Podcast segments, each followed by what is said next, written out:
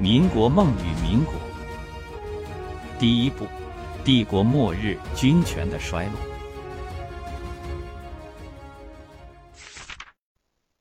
第三章：能人皇太极。帝国模型需要三种基本角色。努尔哈赤扮演猛人角色，创建了一支战力非凡的队伍。第二种角色需要整合猛人开创的基业，使之规范化、合理化。这种人的历史定位是能人。爱新觉罗家族中，这个角色由皇太极扮演。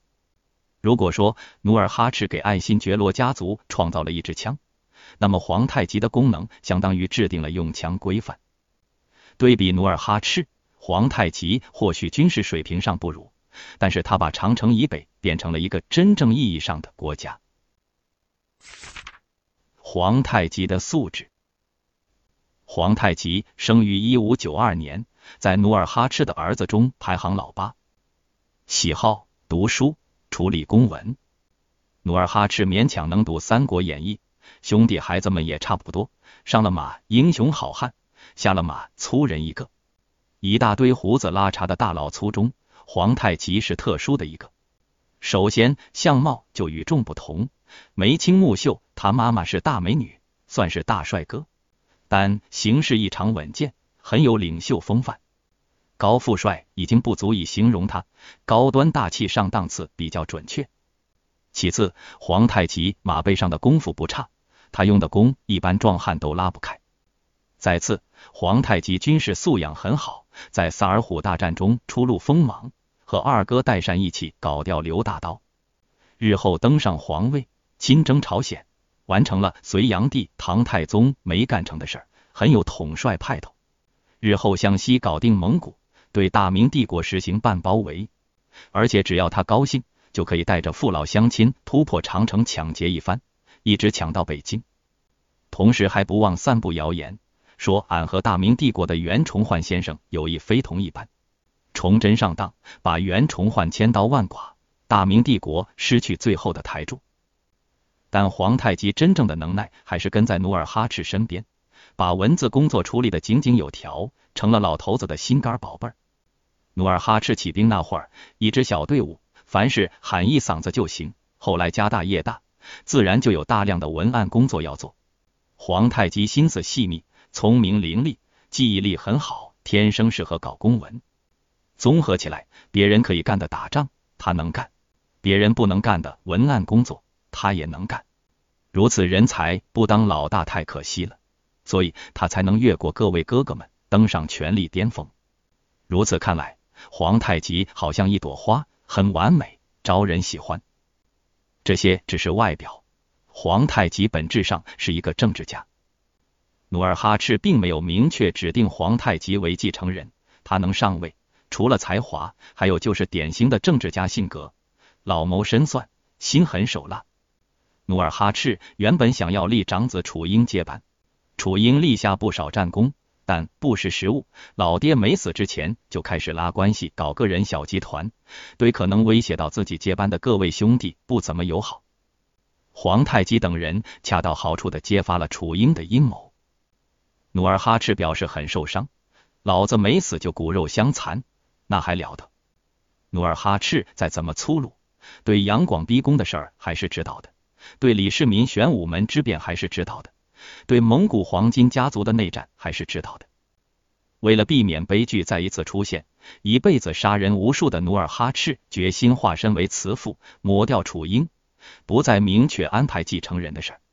种种迹象表明，他非常喜欢多尔衮，并且做出了相应安排。遗憾的是，他死的太突然了，布局没完成。努尔哈赤搞出一个四大贝勒轮班倒，代善、阿敏、莽古尔泰和皇太极轮流值班。皇太极当时的处境并不乐观，手中只有正白旗一旗人马，八旗正规军的八分之一。看看这四个人，只有皇太极一个人有政治头脑。代善、阿敏、莽古尔泰都是典型的野蛮人，上马弯弓，下马屠城是拿手好戏，指望他们治理国家、搞建设，瞎扯。看了这个安排，我们不得不承认努尔哈赤的英明，安排了一个打内战的好框架。想一想成吉思汗的黄金家族打得多么热闹，而成吉思汗还明确让窝阔台继位呢。也许努尔哈赤想当一个好父亲，但是好父亲不代表可以搞定一切。可怜天下父母心啊！爱新觉罗家族之所以没有像当年黄金家族那般内战不息，是因为皇太极的政治头脑比黄金家族那些王爷强太多。皇太极用政治手腕摆平了所有人，经过一番政治手段之后，成果如下：代善服气了，真心拥护八弟的正确领导。阿敏是个桀骜不驯之人，他对皇太极说：“我与众贝勒共议你为汗，你即位后让我出居外藩就行了。”就是要分裂。阿敏不仅敢说，还敢做。远征朝鲜之后，竟然想要自立门户，不愿意回来。最后大家好歹把他劝回来。分裂不成功的大老粗阿敏，竟然还能发出诗人一样的感叹：“我何故生而为人？”还不如山上的一棵树，或者坡上的一块石头，即使被人砍伐为柴，甚至被野兽浇上一泡尿，也比现在的处境强。对于这种不识时务的莽夫，皇太极很有办法，给他罗织了一系列罪名，关起来，关到死。莽古尔泰是皇太极的五哥，和阿敏一个德行，不服气，后来被弄死。罪名谋反，好吧。不是当兄弟的无情，而是当了皇帝的兄弟必须无情。皇太极用凶狠残酷的政治手腕解决了努尔哈赤因为想当慈父而留下的危机。但皇太极对爱新觉罗家族的真正贡献，并不是解决危机，而是制定战略。清王朝已经灭亡一百多年了，各路专家对他翻来覆去的研究。诋毁谩骂不计其数，赞歌不计其数，尽心尽力程度让人肃然起敬。但是很遗憾，却始终没有指出皇太极的最大贡献。任何一个集团想要干一番事业，必须有一个切实可行的战略目的。刘备在遇到诸葛亮之前一直流浪，东一榔头西一棒子。诸葛亮一番隆中对，惊醒梦中人，奠定三分天下的战略。努尔哈赤虽然奠定了爱新觉罗家族的百年基业，但真正为爱新觉罗家族制定最高战略的却是皇太极。努尔哈赤做梦都想灭了大明，却从未想过如何灭掉大明和灭了大明之后怎么办。所以努尔哈赤一辈子都在试图突破大明的宁远山海关防线，跨过长城，却始终未能如愿，最后栽在后生小辈袁崇焕手中。皇太极不同，他向东打下朝鲜半岛，向西征服蒙古，对大明帝国实行半包围，不需要突破宁远山海关防线就能突破长城。军事水平不如努尔哈赤的皇太极怎么会如此选择呢？因为他为爱新觉罗家族制定了切实可行的最高战略，战略是灯塔。那个战略是什么呢？解释起来需要绕一个弯儿。草原雄豪，华夏文明有两个孩子，农民和牧民。由于生活习惯迥然不同，两兄弟常常打得难舍难分。农民在南方，牧民在北方，对峙几千年，为中国历史上乃至世界文明史上规模最大、持续时间最长的南北战争。又在漫长的战争中，南北渐渐融合，形成今天的中国。漫漫历史长河中，不是农民压倒牧民，就是牧民压倒农民。农民在南方气候温润的地方耕地种田，靠着农副产品生儿育女，生老病死。那些不用耕地的权贵们，可以绫罗绸缎，锦衣玉食，闲来无事，或者通过堕落腐化生活进行生理消遣，或者写点诗词歌赋，搞点哲学创造啥的精神消遣。至于农民之王，各个时代的皇帝们更是无法无天，好事坏事干尽。牧民在北方苦寒之地，纵横在大草原上，骑马放牛羊，依靠牛羊肉和牛羊奶生儿育女，生老病死。那些不用骑马放牛羊的权贵们，待遇也是杠杠的，大碗喝酒，大口吃肉，整天琢磨着如何打仗抢东西。各个时代的老大更是无法无天。好事坏事干尽。某年某月某日开始，北方的牧民找到了一条更为简单的生存之道，骑马去南方抢劫农民，快捷方便。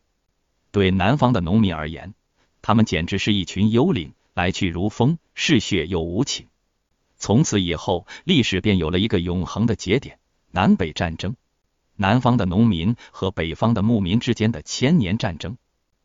为了一劳永逸解决来自北方马背上的抢劫者，秦始皇一统天下之后，以他的标志性铁腕，搞出一个空前的尝试，修筑万里长城。从那之后，长城就成了农民和牧民的分界线。如果农民能守住长城，就能在关内安居乐业；如牧民能突破长城，就能捞到一笔大大的出差奖金，比如牲畜、奴隶啥的。千百年来，农民老大换了一波又一波，牧民从一个种族变成另一个种族，唯一不变的是南北战争：秦汉对匈奴，隋唐对突厥，宋对辽、金、蒙古，明对蒙古、满清，双方各有胜负。汉武帝曾经打垮匈奴，唐太宗曾经征服突厥，蒙古灭南宋，满清取代大明。按照战斗力排列的话，牧民中最强悍的肯定是蒙古人，成吉思汗和他的子孙们把冷兵器推向了极致，上马弯弓，下马屠城，刀剑所向，谁与争锋？若论成功程度，女真人要排第一名。大草原是最残酷的战场，凡是在战场上失败的民族，基本上都成了匆匆过客。比方说，曾经显赫一时的匈奴人、契丹人、党项人。再也找不到他们的种族，只能看见孤零零的墓地，在荒野中静静的诉说往事。唯有女真人，在失败之后潜伏几百年，再一次成功崛起。所以说，女真人才是草原上最成功的民族。他们在宋辽时代走上历史舞台。大唐帝国崩溃之后，南方的农民建立了富裕的宋王朝，北方的牧民建立了强悍的辽帝国。相当于第二次南北朝，加上西边的西夏，也可以算新版三国。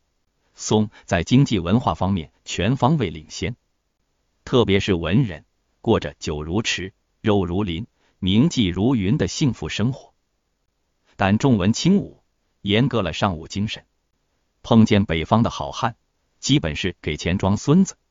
北方的辽帝国很搞笑，一帮大老粗，一方面欺负北宋，敲诈勒索充大爷；另一方面又全方位学习北宋的制度和文化，装斯文，以期摆脱野蛮，自我汉化。更搞笑的是，英雄的耶律阿保机和他英雄的子孙们，还没有把南方朝廷那一套文绉绉的东西学到手，面前就出现了一个强大的敌人——女真人。女真人用更野蛮的手段摧毁了强悍一时、汉化不成功的辽，建立大金帝国。那是女真人的第一次高峰，笑傲世界。女真人的大英雄叫完颜阿骨打，他干掉庞大的辽帝国还不满足，又干掉了北宋，把首都建在燕京。同样搞笑的是，女真人也走上契丹人的老路，一方面欺负南宋，敲诈勒索充大爷。另一方面，又全方位学习宋的政治制度和文化，装斯文，以期摆脱野蛮，自我汉化。同样更搞笑的是，英雄的完颜阿骨打和他英雄的子孙们，还没有把南方朝廷那一套文绉绉的东西玩到手，面前就出现了一个强大的敌人——蒙古人。草原上最猛的英雄，空前绝后的猛人，一代天骄成吉思汗横空出世。三下五除二就把庞大的金帝国折腾到奄奄一息。蒙古人用最为野蛮的手段摧毁了强悍一时、汉化不成功的金帝国，建立蒙古帝国，随后横扫欧亚大陆，打下一片空前绝后的江山。历史告诉我们，北方草原是最残酷的擂台，单循环淘汰制，所有上台参赛的选手失败之后，要么彻底消失，如契丹人。要么远逃，如突厥人，不管是消失还是跑远了，都永远失去了翻本的希望。历史还告诉我们，规律就是用来打破的。女真人失败之后，既没有消失，也没向中亚那边跑，而是在东北老家远东极度苦寒的密林中神奇般的潜伏下来。那里没有别的民族和他们竞争，只要能忍受恶劣的天气，零下几十度，一年结冰半年，只要能战胜凶狠的豺狼虎豹，就能生存下来。女真人在最严峻的生存环境中等待机会。蒙古人消灭南宋，拒绝汉化，不到百年，朱元璋建立明帝国。蒙古人被打残，向西北方撤退。作为蒙古人敌人的女真人，再一次得到机会依附大明帝国。又过了两百多年，大明帝国气数已尽，内外交困，日薄西山，女真人再次时来运转。努尔哈赤横空出世，在武力选举中脱颖而出，再次赢得一片土地。然而，女真人再次面临一个问题：最高战略目的是什么？一六一六年，努尔哈赤五十七岁，已经起兵三十三年，从热血澎湃的汉子变成宠辱不惊的领袖。三十三年过去了，原本祸患不断的大明帝国摇摇欲坠。他纵马驰骋在关外。望向长城以南，看着大好河山，心思起伏不定。他决定亮出自己的底牌，正是建国和大明帝国争雄。金无疑是灭了北宋和辽帝国的大金帝国。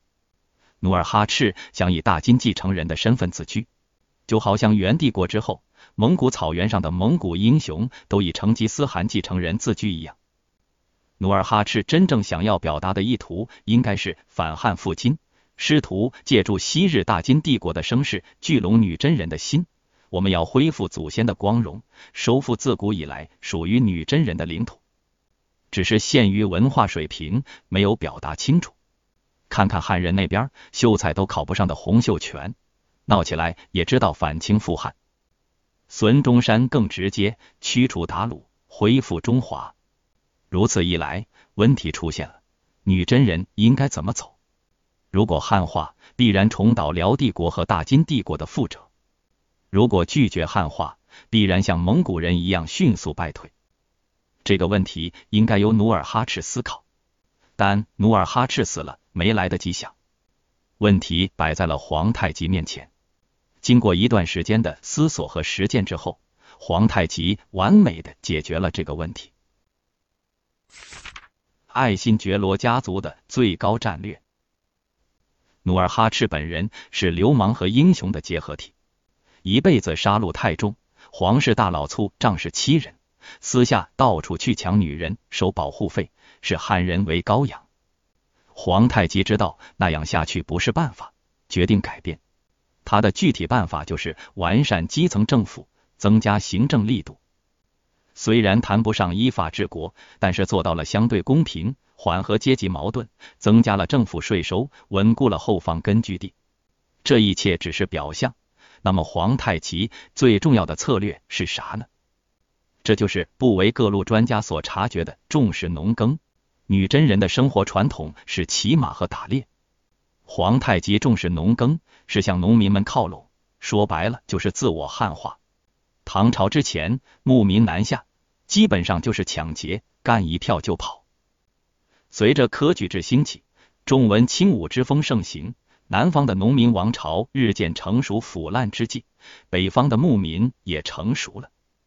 他们南进时，不再仅仅想着抢劫，而是设想自己去统治那些看似温顺勤劳的农民，骑在他们头上喝酒吃肉。那些大老粗进行了实践，主要有两个方式：辽与金自我汉化，结果很成功，占据了半壁江山。却又不够成功，仅仅占据半壁江山。蒙古人汉化程度不高，虽然最终攻下了南方，但拒绝汉化，很快又被赶走了。在皇太极看来，根据历史经验，搞定天下的最佳方式应该是像蒙古人一样武力占领，像辽和金那样自我汉化，融入汉文化中。首先武力占领，然后自我汉化。想要自我汉化。就要从政治和经济上首先搞实践，所以皇太极建设基层政府，所以皇太极开始搞农业，这便是爱新觉罗家族的最高战略。概括起来就是满人汉化与汉人满化。它是一个荣耀的战略，也是一个罪恶的战略。它是皇太极作为政治家了不起的一面，也是皇太极对爱新觉罗家族最重要的贡献。日后，爱新觉罗家族所有成员都将围绕着这个战略战斗。皇太极在清朝的作用有些像忽必烈之于元朝，他没有忽必烈的武功盛，但是比忽必烈的政治目的更明确。理解这一切，就可以解释下面这个问题：一六三六年，努尔哈赤建立后金二十年之后，皇太极把国号改为大清。八年之后，八旗铁骑入关。关于修改国号的动机，各路专家一直争议不休，各显神通。有学者认为清和金读音类似，搞混了；又有专家认为，有人从历史上来解释说，中国这么多朝代没有一个用清的，怕重复，所以用清。又有学者认为，明朝的明左面是个日字，日是火，清左面是三点水，水克火，所以清要灭明。大家争论不休，谁也没法说服谁。本人认为动机很简单：后金以金的继承者自居，大金帝国并没能搞定天下，自身反而被蒙古灭了，晦气。这是第一。第二个原因更致命：大金帝国自始至终都在和南方的汉人对抗，意味着民族仇恨。皇太极想要一统天下，实现最高战略目的，必须化解民族仇恨。要做到那一点，最有效、最经济的办法就是修改国号，从头开始。第三个原因，修改国号可以体现皇太极开天辟地的魄力。如果一直是后金，他就是努尔哈赤的传人；改为大清，他还是努尔哈赤传人，但又是大清的开创者，历史地位加分不少。至于为何是大清，而不是大水、大山、大河？那就要穿越回去问皇太极本人了。如果不能穿越，那就猜测吧，过一把专家学者的瘾。皇太极一六二六年上位，用十七年的时间，把满清建设成一个各种机构健全的国家，而且控制长城以北、东起朝鲜半岛、西到蒙古草原的广袤地盘，和明帝国实际控制的领土面积相当，战略态势上已经占有绝对优势。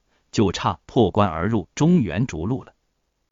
明帝国内部，农民起义如同野草一样，野火烧不尽，春风吹又生。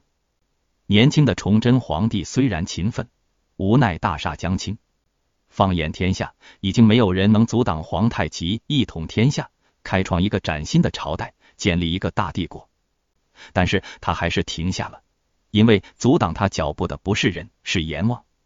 一六四三年九月二十一号。